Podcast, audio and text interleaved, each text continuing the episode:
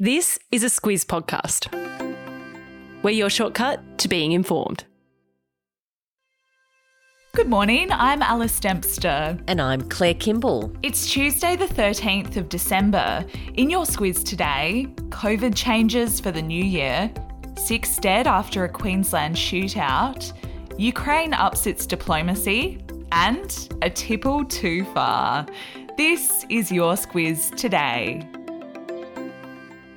COVID testing's been a fixture for almost three years now, Claire, but there's a big shake-up to how we deal with the virus in 2023. Federal Health Minister Mark Butler yesterday said that from January 1st, we'll need a referral from a doctor to get a Medicare funded PCR test at a private clinic. Yeah, it's part of a new national COVID health management plan. And while Butler agreed to extend the Commonwealth's funding of state run testing sites, where free PCR tests have been available, there are few sites that are actually still operational. So he says that health services are now focused on moving away from what he called COVID exceptionalism.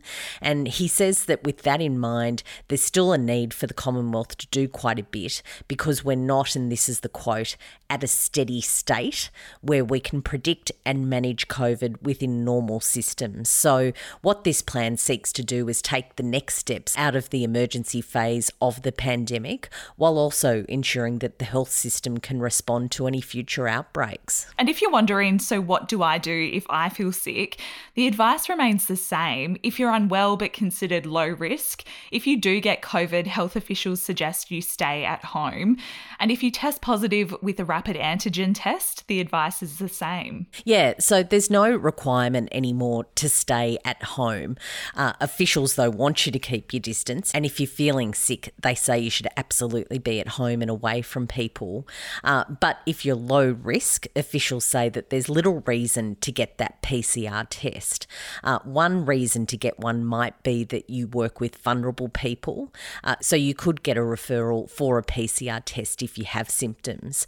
But if you're older, indigenous, disabled, and or immunocompromised, uh, you're considered high risk and you'd be prioritised for a PCR test. Uh, as for COVID vaccinations into 2023, they're going to continue to be free for everyone who's eligible. And our Chief Medical Officer, Paul Kelly, says that new variants and COVID waves are expected to continue flaring up until at least 2025 but he reckons their severity may be milder. In Queensland overnight, Claire, two police officers and a member of the public and three alleged offenders were shot dead at a rural property in Queensland's Western Downs region. Yeah, that's right. So, Queensland Police Commissioner Katarina Carroll addressed the media early last night. Uh, she paid tribute to the police officers. They were aged 29 and 26 years old. The older was male, the younger a female officer. But later on, Queensland Police Union President Ian Leavers confirmed the alleged offenders had been killed in a shootout with police. Uh, he described the attack on police as a targeted execution. Uh, what happened is the two officers were visiting the property west of Brisbane. Uh, they were looking into a missing persons case when someone opened fire on them. Uh, the neighbours called for help after noticing cars on the property were on fire. And reports say that one local resident who went to investigate was also shot dead. And given this all happened into late last night, there will no doubt be an update from authorities this morning. Claire, the Albanese government's likely to face a battle to get its energy plans greenlit when Parliament's recalled to discuss them on Thursday. As we mentioned yesterday, the Greens are pushing back against plans to give mining companies compensation. And of course, this is in discussion at the moment because Labor doesn't have the numbers on its own to get it through the Senate. Uh, what they need to do is to either get support from the coalition, and certainly Peter Dutton, the leader, doesn't sound like he's that supportive at the moment uh, or the Greens and a few of the independents on side. So the Greens are saying at the moment if there is going to be any sort of payments or some sort of compensation to the coal and gas companies because the price is going to be capped of those commodities, uh, then he won't support the legislation. And that really does throw a bit of a spanner in the works. What Prime Minister Anthony Albanese said yesterday is that payments might be required to the miners because, of course, those products that they mine, coal and gas, are really the commodities that underpin the majority of our electricity production. And the numbers are pretty tight on this in the Senate, so there will probably be some wheeling and dealing done to get something through. But in a positive power development, US scientists have made a massive breakthrough in a decades long project that's cost billions to create zero carbon power. Reports say the US government will speak about it on Tuesday their time, so that's something to keep an ear out for. Ukraine's President Volodymyr Zelensky has been increasing his diplomatic talks as fighting continues in the country's south and east.